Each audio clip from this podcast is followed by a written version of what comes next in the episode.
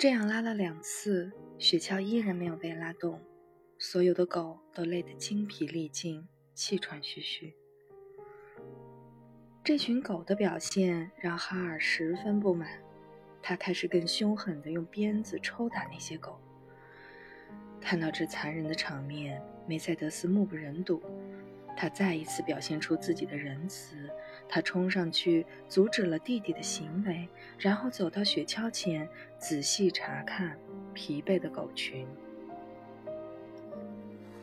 他来到巴克面前，跪下来，用双手抱住了巴克的脖子，他的眼里满是同情的泪水。真是个可怜的乖乖，梅赛德斯哭着说。你们怎么不用力拉呢？这样，你和你的同伴们就不会被鞭打了。巴克不喜欢眼前这个麻烦的女人，但此时他很伤心。巴克也不好意思拒绝他的抚摸。一个旁观者为了避免和哈尔争吵，一直默不作声，但看到哈尔狼狈的样子。终于忍不住了，他大声地说出了自己的看法：“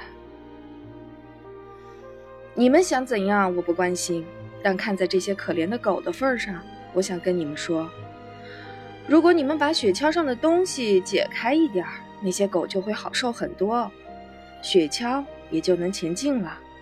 虽然现在天气不太冷了，可是滑板放在雪地上还是会冻的，这样。”会阻止你们前进。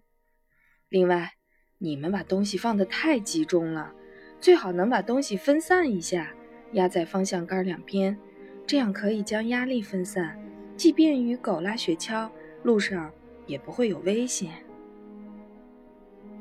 虽然哈尔性格暴躁，可事到如今，他只能接受这个驾驶经验丰富的男人的建议了。于是，三个人。又开始整理起来。哈尔慌慌张张地把已经冻在雪地上的滑板解开，三个人匆匆收拾了一番，又重新出发了。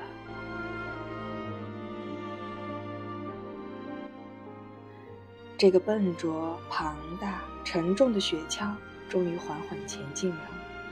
哈尔挥舞着手里的鞭子，雨点般落在狗的身上。巴克。和同伴们强忍着疼痛，飞速地迈着步子，赌气般向前飞奔而去。雪橇前方一百米处，道路忽然转了弯，陡峭地通向大街。面对这种情况，驾驶经验丰富的人一定会很好地处理雪橇的速度和方向。可是哈尔并没有做到。当雪橇快速驶过转弯处，向大街飞奔时，头重脚轻的雪橇翻倒在地，由于雪橇上的东西原本就捆得不紧，这样一来，大部分东西都被甩了出去，散落了一地。那些东西很沉，再加上哈尔凶狠的抽打，巴克他们都积了满腔怒火。此时，巴克继续向前飞奔，毫不理会雪橇上散落的东西。其余的狗也跟着他们的领袖。继续向前奔跑，变轻的雪橇拖在后狗队后面，在路上一跳一跳地蹦了起来。哈尔跟在雪橇后面，大声地喊着：“停下，快停下！”可是狗队不理他，他们直接飞奔到了大街上。雪橇上剩下的东西也被颠簸了下来，散落了一路。看到这滑稽的场面。斯卡克镇上的居民都笑得前俯后仰。查尔斯、梅赛德斯和哈尔茫然地坐在地上，望着狗队远去的身影，不知所措。好心的居民追上前去，帮助他们拦住了狗群，把路上散落的东西捡起来放到一起。有些人给哈尔和查尔斯建议：如果想要到达道森，他们就要把雪橇上一半的东西扔掉，而且拉雪橇的狗还要增加一倍。哈尔的样子十分狼狈。他们三个人一边勉强听着路人的建议，一边在路旁搭帐篷收拾东西。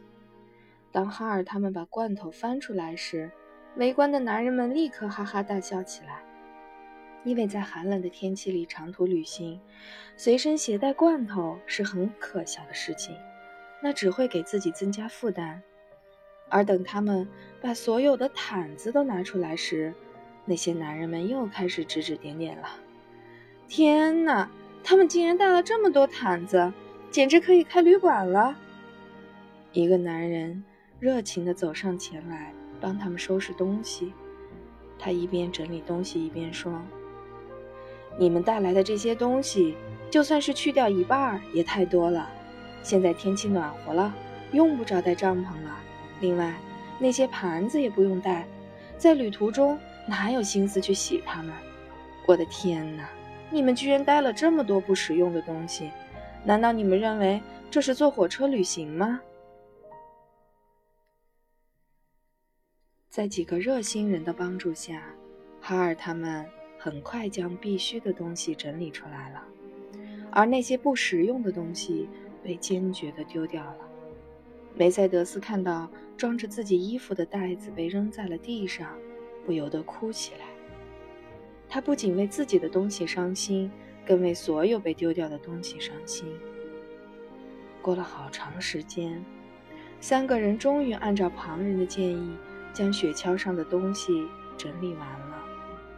现在的行李虽然少了一半，可仍然是一个庞然大物，放在雪橇上还是沉甸甸的。晚上，查尔斯和哈尔在小镇上又买来了六只狗。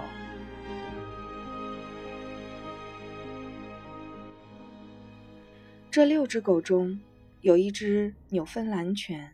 三只大猎犬，另外两只也看不出是什么品种属系。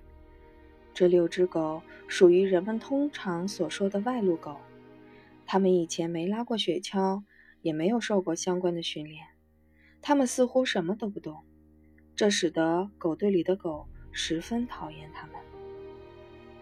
巴克开始履行自己领袖的职责，很快。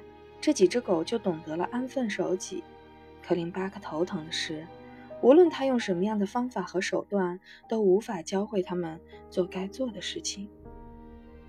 他们一点也不喜欢拉雪橇，更别说熟练掌握拉雪橇的技巧了。那两只杂种狗的身体很虚弱，它们整天精神萎靡，根本无法长时间劳作。其余的几只狗也适应不了这个陌生的环境。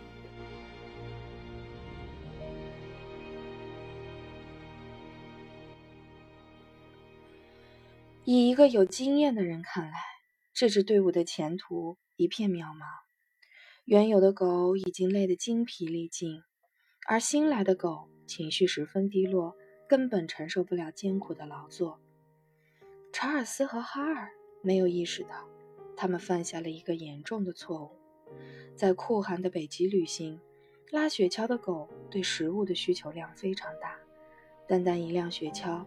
根本无法装载所有的狗在整个旅程中所需的食物。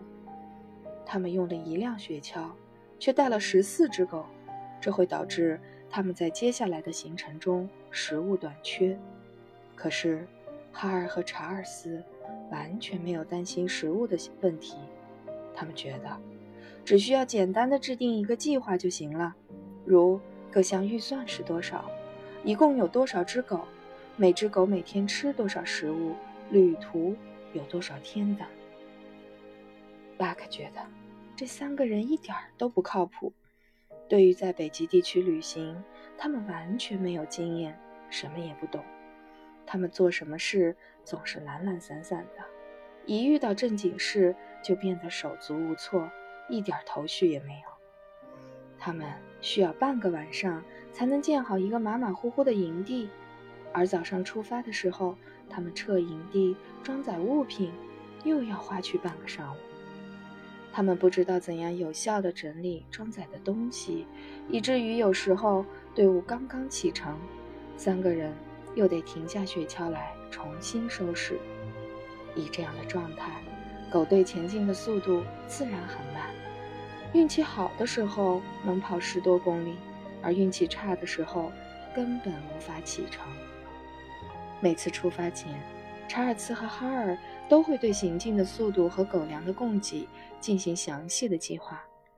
可，他们的行进速度缓慢，每天连计划好的一半路程都完成不了。再加上雪橇上的狗粮十分有限，必然会导致狗粮供给不足。后加入狗队的那六只狗，从没有受过相关训练。它们每天吃很多东西，却依然饥肠辘辘，而巴克他们由于过度疲劳，拉雪橇时总是有气无力。看到这种情景，哈尔认定这是由于狗提供食物不足造成的，所以每天又给狗增加了一倍的食物。他们三个人都不明白，巴克和他的同伴们需要的是充足的休息。而不是食物。虽然他们每天跑得很慢，但是拖在身后沉重的负担依然很大程度消耗了他们所剩无几的体力。